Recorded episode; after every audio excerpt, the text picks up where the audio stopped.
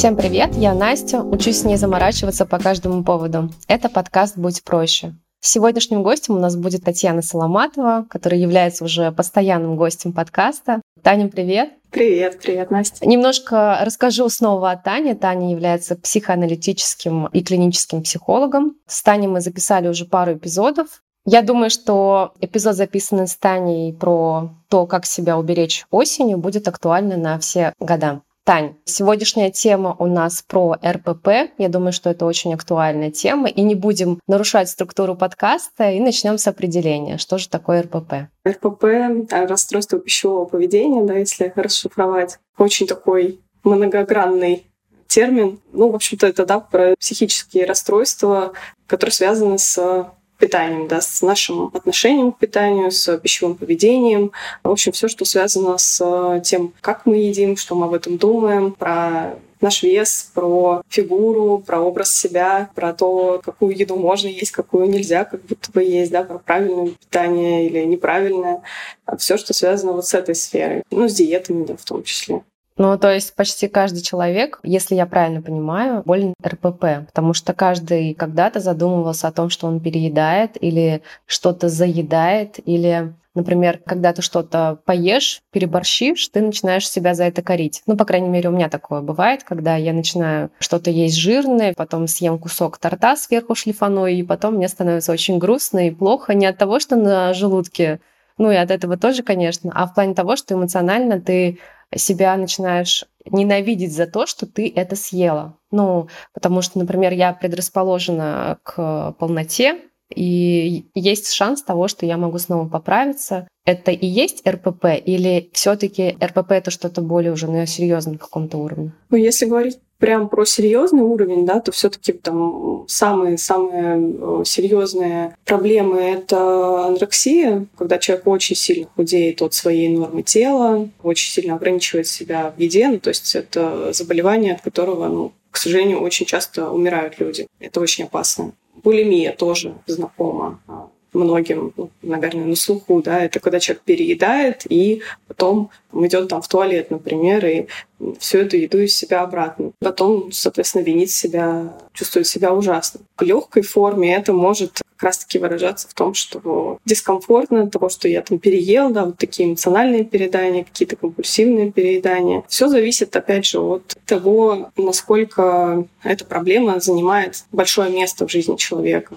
Если там это как-то ситуативно, в общем-то, сколько человек об этом вообще думает, о еде, о том, что он делает, как он делает, да, что он будет есть, там, сколько он будет есть. В этом все дело. По сути, да, как бы действительно культура у нас, э, нас подталкивает тоже к тому, чтобы думать об этом, о каком-то образе тела, как он, как он должно выглядеть в нашем там веке, да, э, вот эти нормы какие-то, стандарты и так далее. Конечно, это отличается очень часто от того, какой человек на самом деле, потому что все мы разные и по конституции, и генетическая какая-то предрасположенность у всех, э, опять же, разная. Ну, то есть тут вот все эти факторы биопсихосоциальные, они тоже присутствуют, э, что на нас влияет, на наше поведение относительно еды. А вообще какая есть симптоматика? То есть как можно определить человека, у которого РПП? Это человек, который постоянно думает о том, что и как где сколько поесть или не только? Да, человек, у которого мысли о еде, об образе своего тела занимают э, большее количество вот времени, места, пространства внутри, когда крутится все вокруг этого. Опять же, если это ближе к анорексии, то человек э, очень сильно себя ограничивает в еде, думает о том, как бы не набрать э, лишнего. Это дисморфофобия, да, это когда у человека изменено уже представление об образе своего тела. То есть в зеркале, например, человек может выглядеть совершенно нормально, но в зеркале ему будет казаться, что он совершенно каких-то огромных размеров, искаженное такое восприятие своей внешности. Это либо сильные ограничения в еде, либо, наоборот, вот эти компульсивные а, эмоциональные переедания, диеты, когда человек садится там, на эту диету, потом срывается, потом винит себя, снова садится. То есть это вот этот цикл, бесконечный круг. Это проблемы с самооценкой, некий такой перфекционизм, что должно быть все как-то идеально. Но вот основные симптомы, да, они, в общем-то, про подсчет калорий, о том, какие продукты правильные, какие неправильные, про отработку, например, съеденного в спортзале, И опять же, да, это все может быть в некой норме, для кого-то это не будет являться да, там, расстройством пищевого поведения, если это никак особо там, на здоровье не влияет и не каких-то там огромных масштабов. Но если это переходит уже в разряд того, что это влияет на здоровье, да, там, например, недоедание, все равно организм не получает каких-то там полезных веществ, это влияет и на гормональный фон в том числе, и проблемы со здоровьем могут быть из-за этого уже. Поэтому такой тоже комплексный момент, какие симптомы всего этого могут быть. Да, ты сказала про психосоциальный фактор, то, что влияет на самом деле на РПП, еще очень сейчас популярно. Все проблемы идут из детства. Хотелось бы уточнить про РПП. Это тоже оттуда или нет? Ну, биопсихосоциальные факторы, да, мы вообще все рассматриваем с этой точки зрения, э, что действительно есть и некая предрасположенность там генетическая, например, да, к той или иной конституции, к тому, как гормональная система работает, например, да, есть коморбидность, то есть э, бывает коморбидность смешанность с э, другими расстройствами, с тревожным расстройством, с депрессивным, да, тоже это может быть на генетическом, биологическом уровне. И это тоже могут быть факторы, которые провоцируют ухудшение состояние человека в плане именно отношений с едой. Это семейные факторы, да, то, что к социуму относится действительно воспитание, это отношение к еде в семье, в детстве. Заставляли ребенка есть, не заставляли, какие продукты правильные, какие неправильные, то есть как будто бы были. Все помнят, да, пока не съешь, не выйдешь из-за стола, да, вот что-то там. И в некоторых семьях это очень жестко могло быть, и, конечно, это были такие провоцирующие факторы об ограничениях каких-то определенных, что все равно тяжело дается психике ребенка. Социальные, конечно же, факторы в том, что в субкультуре сейчас модно, как в школах. Да, вот, например, тоже многие помнят группу ВКонтакте что-то 40 плюс или 40 минус, как-то так. Худые девочки выкладывали свои фотографии, ну, то есть там все максимально худели, выкладывали свои фотографии, как будто бы это было модно. Психика подростков, она еще не сформирована до конца, и на это очень хорошо все это ложится, к сожалению. Проблема с самооценкой, да, то есть это неудовлетворенные какие-то детские потребности, тоже про семью. Психологические какие-то факторы тоже влияют как сам человек да, с этим совсем справляется, насколько у него психика устойчивая, неустойчивая в том, чтобы удерживаться да, от того, чтобы западать в какую-то такую нездоровую тему. Это еще в том числе про ну, зависимое некое поведение, то есть расстройство пищевого поведения относится к зависимому поведению. Тоже достаточно тяжело. Бывает избавиться, даже признать, в принципе, что есть проблема, с чего все и может начаться, да, лечение какое-то. А вот про компульсивное переедание. Я не знаю, сталкивалась ты с этим или нет, но я думаю, что большинство девушек, большинство, не знаю, как мужчин, но я думаю, что больше женщин сталкивается да, с этим, когда у нас есть неудовлетворенность или какой-то незакрытый вопрос в чем-то, да, мы начинаем где-то это компенсировать и путем какого-то там переедания, ну, по крайней мере, за собой я замечаю то, что у меня, например, бывает периодически такое, когда ты начинаешь есть, ты не чувствуешь вкус еды, ты просто ешь от того, что ты пытаешься что-то выплеснуть. И как на примере вот такого поведения, как можно с этим поработать? Какие есть инструменты? Да, это довольно-таки распространенная проблема, когда наши потребности не удовлетворяются, да, и, может быть, там вот в данный момент не могут быть удовлетворены как-то, или мы даже себе признаться не можем до конца в том, что что-то не так, да, вот какой-то сильный стресс, который на нас влияет. Это вот компенсация некая с помощью еды. Это и про удовольствие какое-то сиюминутное, которое мы можем получить, и про то, что ну, помощью неких таких эмоциональных, да, компульсивных перееданий мы свое внимание с этой проблемой, ну, с какой-то, которая да, существует, переключаем на на еду и не замечаем, в общем-то. И как с этим бороться? Ну, это вот про некую осознанность тоже, да, про признание того, что, похоже, что-то как-то мне дискомфортно, что-то идет не так, зачем я столько ем, да, в общем-то, все начинается с этого. И про эмоциональную саморегуляцию, да, еще один из симптомов — это сниженное понимание своих эмоций, алекситимия, да, вот когда человек, человеку сложно понять вообще, что он чувствует, из-за чего это происходит, да, с чем связаны эти там эмоции, ну, вообще, в принципе, различать эмоции, регулировать их, осознавать. Когда мы ведем уже с этим работу, становится легче, потому что понятно, тут я разозлился, тут вот, вот это произошло, что с этим сделать можно, как-то можно отреагировать, да, и тогда еда уже перестает быть вот таким инструментом, с помощью которого там, человек справляется, да, потому что мы уже напрямую можем справляться с помощью эмоционального саморегулирования. Ну и плюс это про тонкости того, чтобы различать, э, там, я сейчас голодный или не голодный, а я вот уже там наелся по десятипальной шкале от одного до десяти на, на восьмерку, на семерку. Вот сейчас, если я до девятки дотяну, то меня уже тошнить начнет, так все, так остановлюсь. Да, вот мы учимся в терапии тоже относиться осознанно к приему пищи, медленнее кушать, чтобы замечать, когда уже наступила сытость, потому что она происходит чуть позже, после того, как начинается прием пищи, да, она догоняет попозже. Поэтому все-таки там медленно кушать это, это здорово, потому что тогда есть возможность э, заметить, когда наступила эта сытость. И плюс э, заменять эту возможность помочь себе, да, краткосрочно, сиюминутно, на что-то еще. Чем я еще могу себя порадовать, кроме еды, например? Какие-то другие инструменты. Покупками Wildberries. Да, да, какие-то другие. Хотя бы не покупками, хотя бы просто в корзину сложить, да, помечтать тоже уже хорошо. И что-то мы еще придумываем, да, что может порадовать, помочь человеку, на что можно переключиться.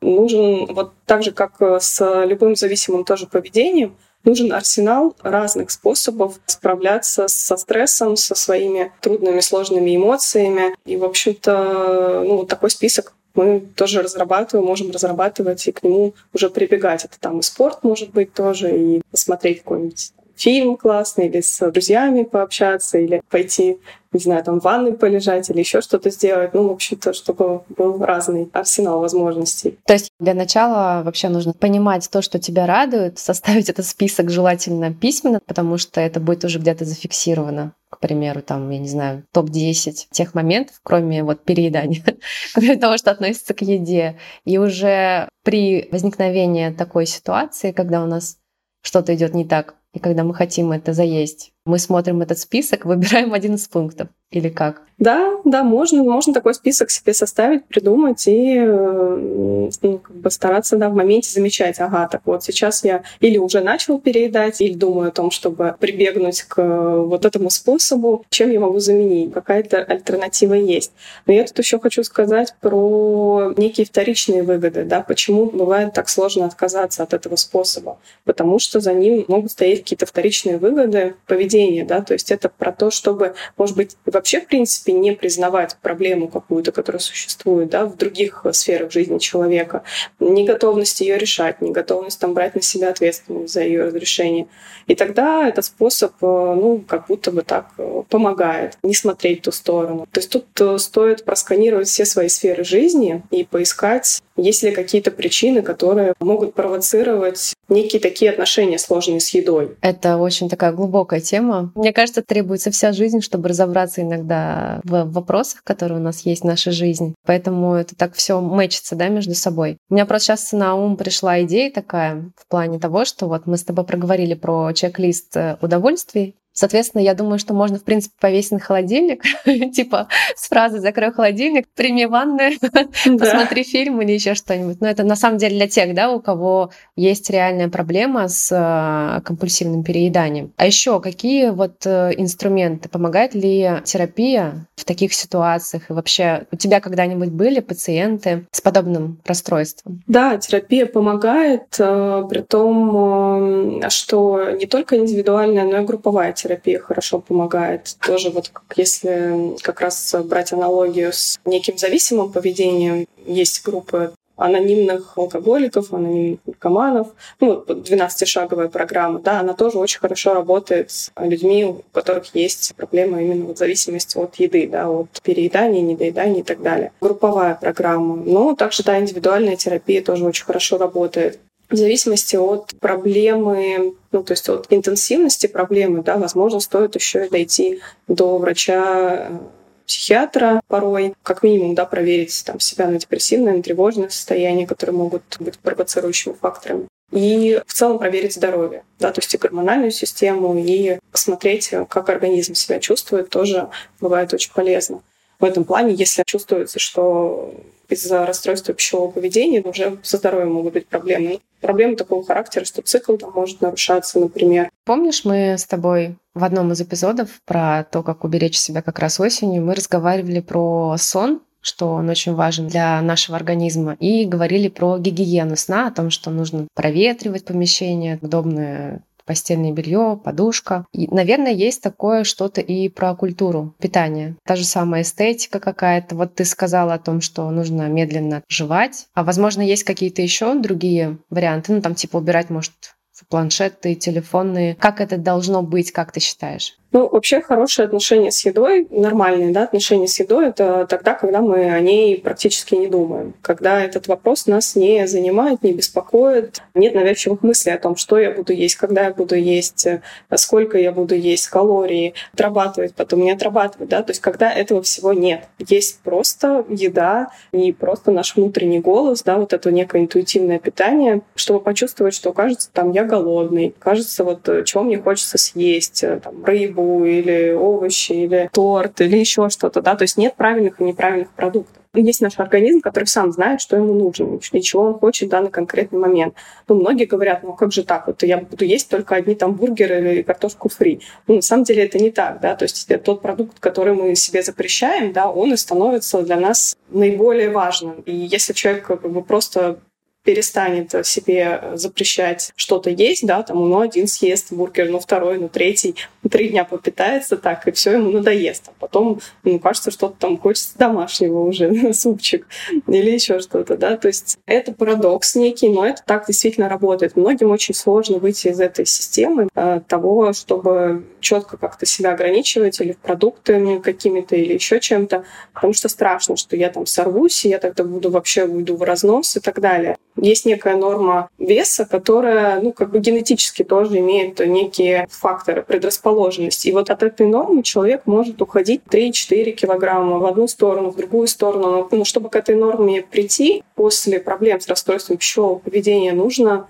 время, да, вот когда человек себя отпускает и мы работаем с этим так, что это про интуитивное питание, про то, чтобы хотя бы 3-4 приема пищи в день было, ну, условно говоря, там завтрак, обед, ужин примерно. Никаких долгих э, перерывов между едой. То есть нужно последовательно давать организму возможность подзарядиться с помощью приема пищи, но со временем старается человек это делать интуитивно. Он говорит, через сколько часов я захочу есть, наблюдать за собой. Через 4 обычно это происходит часа, там, через 3, через 4, через 5. Ну, у всех это тоже по-разному может быть. И плюс там какие продукты, чего хочется съесть, насыщение, когда происходит. И мы за всем этим наблюдаем. Да? То есть человек э, рефлексирует потихонечку, потихонечку выходит из этого замкнутого круга того, чтобы там срываться или не доедать, переедать и так далее. И со временем это может прийти к некой норме. Да, человек может чуть поднабрать, но потом это все уйдет и придет э, к некой норме того, как просто в обычной жизни выглядит человек, его нормальный вес ну, относительно возраст, роста и так далее. Но тут тоже такой вопрос, да, что нужно еще работать с образом своего тела, с принятием себя, да, таким, какой ты есть, потому что у нас культурой все равно очень навязывается то, каким ты якобы должен быть. Но это не так. Мы все разные, все индивидуальные в своем внешнем проявлении, внутреннем проявлении, и это нормально. Собственно, если прийти к некому интуитивному питанию и научиться различать свой голод, различать свое насыщение, никаких запретов себе не ставить насчет того, что там можно есть или нельзя, в принципе, отпустить эту тему с питанием, да, там переключиться на другие сферы жизни, то все это может прийти в норму. Спасибо, это очень интересная тема, над которой можно долго рассуждать. И то, что ты сказала про принятие себя, ну, здесь, знаешь, я, наверное, отчасти не соглашусь в плане принятия себя, про модное словечко, да, бодипозитив, там все дела. Это другая крайность уже, да. Ну вот бывают люди, у которых есть реальные проблемы со здоровьем, даже в плане того, что нужно скорректировать питание для того, чтобы быть здоровым. Просто там, не знаю, организм требует э, для того, чтобы нормально дышать, нормально лежать, нормально спать. Но я поняла, что это уже не про это, но в целом такая ситуация тоже имеет место быть. Как тогда быть с теми людьми, у которых вот реально, ну вот мы говорили про анорексию, а вот наоборот, Например, если человек очень сильно переедает, скажем так, очень больших габаритов, но продолжает это делать. Принять себя в такой ситуации, я не знаю, это правильное ли решение будет. Ты имеешь в виду, если у человека уже набран большой вес, и ну, вот да, как с да, этим да, быть? Да. Ну, я думаю, что здесь тоже все-таки нужно подключать э, врачей уже. И да, действительно, то, что ты сказала про некую диету, которая может быть э, предписана тем же диетологом со стороны уже медицинских сотрудников. Да, конечно, это тоже может помогать. Но все же, да, это начинается все с того, что, чтобы менять потихонечку и образ жизни, конечно, там подключать какую-то активность, э, что тоже может быть, конечно же, полезно. Питание, да, оно может корректироваться, безусловно. Но тут работа с психологическими факторами тоже будет на первом месте. Если человеку дискомфортно в своем весе, если человек чувствует, что это ну, лишнее уже, это не норма, то, конечно, мы с этим можем работать, да, думать, э, про что это, да, про что этот лишний вес. Если, опять же, там, со здоровьем, например, все плюс-минус окей, с гормональной системой все плюс-минус окей. Если не окей, то там, со стороны медицины человек с этим тоже работает, но с психологическими факторами мы работаем, да, что это за лишний вес, откуда он появился, когда он начал появляться, а для чего он нужен, да, вот про эти вторичные некие выгоды, с чем он помогает справляться, да, там какие плюсы и минусы есть. Э, то есть мы со всех сторон сторон рассматриваем вообще, почему это произошло. В принципе, если это некий симптом, да, то когда мы с этим разберемся, он уже может быть не актуален так сам по себе, и он может исчезать, пропадать по своей ненадобности. Как обстоят дела у тебя лично? Ну, то есть у тебя нет с этим проблем? По твоей фигуре можно сказать, что проблем нет, но мало ли, я не знаю. Ты... Да, я думала об этом, что с генетической точки зрения, получается, у меня каких-то там проблем нет, да, и у меня, ну вот фигура, она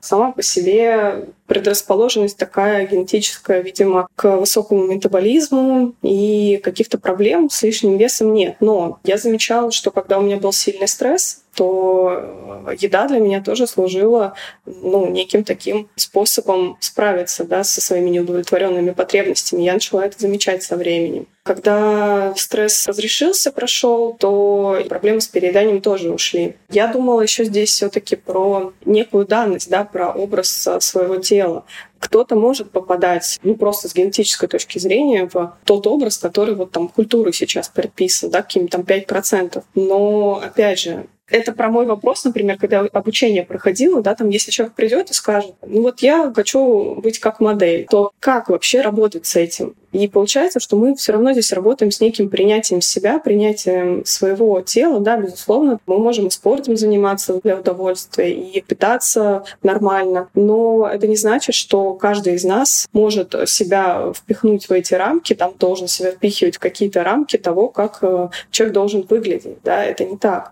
И это огромный пласт работы с тем, чтобы отгоревать, опять же, тот образ, который у тебя в голове, да, который э, ну, нереалистичен. Да, и человек может сказаться, что ну вот если я там похудею и стану вот таким, то в моей жизни все будет прекрасно. Но это не так. Это как раз-таки переключать свое внимание с каких-то реальных проблем, которые существуют. Вот этот способ решения. Это иллюзия, это так не работает. И многие кто приходит через насилие к какому-то своему внешнему виду, как будто бы идеальному, да, они не понимают, ничего не поменялось. Я не стал счастливее, там, да, отношений не появилось, например, или э, работы какой-то, которую, э, как мне казалось, меня там сразу на нее возьмут, если я буду выглядеть каким-то образом чудесным. Нет. Но вот эта вот забота о себе, принятие себя, это как раз про то, что мы можем делать для себя что-то хорошее, и удовлетворять свои потребности, и спортом заниматься, и питаться как-то, как нам хочется, жить как-то полноценно эту жизнь принимая себя. Спасибо, Таня. Я думаю, что у нас получился очень продуктивный диалог. Спасибо тебе еще раз за время, которое ты выделила для записи этого эпизода. Помните, что не нужно усложнять жизнь себе и другим. Всем хорошей недели, берегите себя и будьте здоровы. Пока-пока.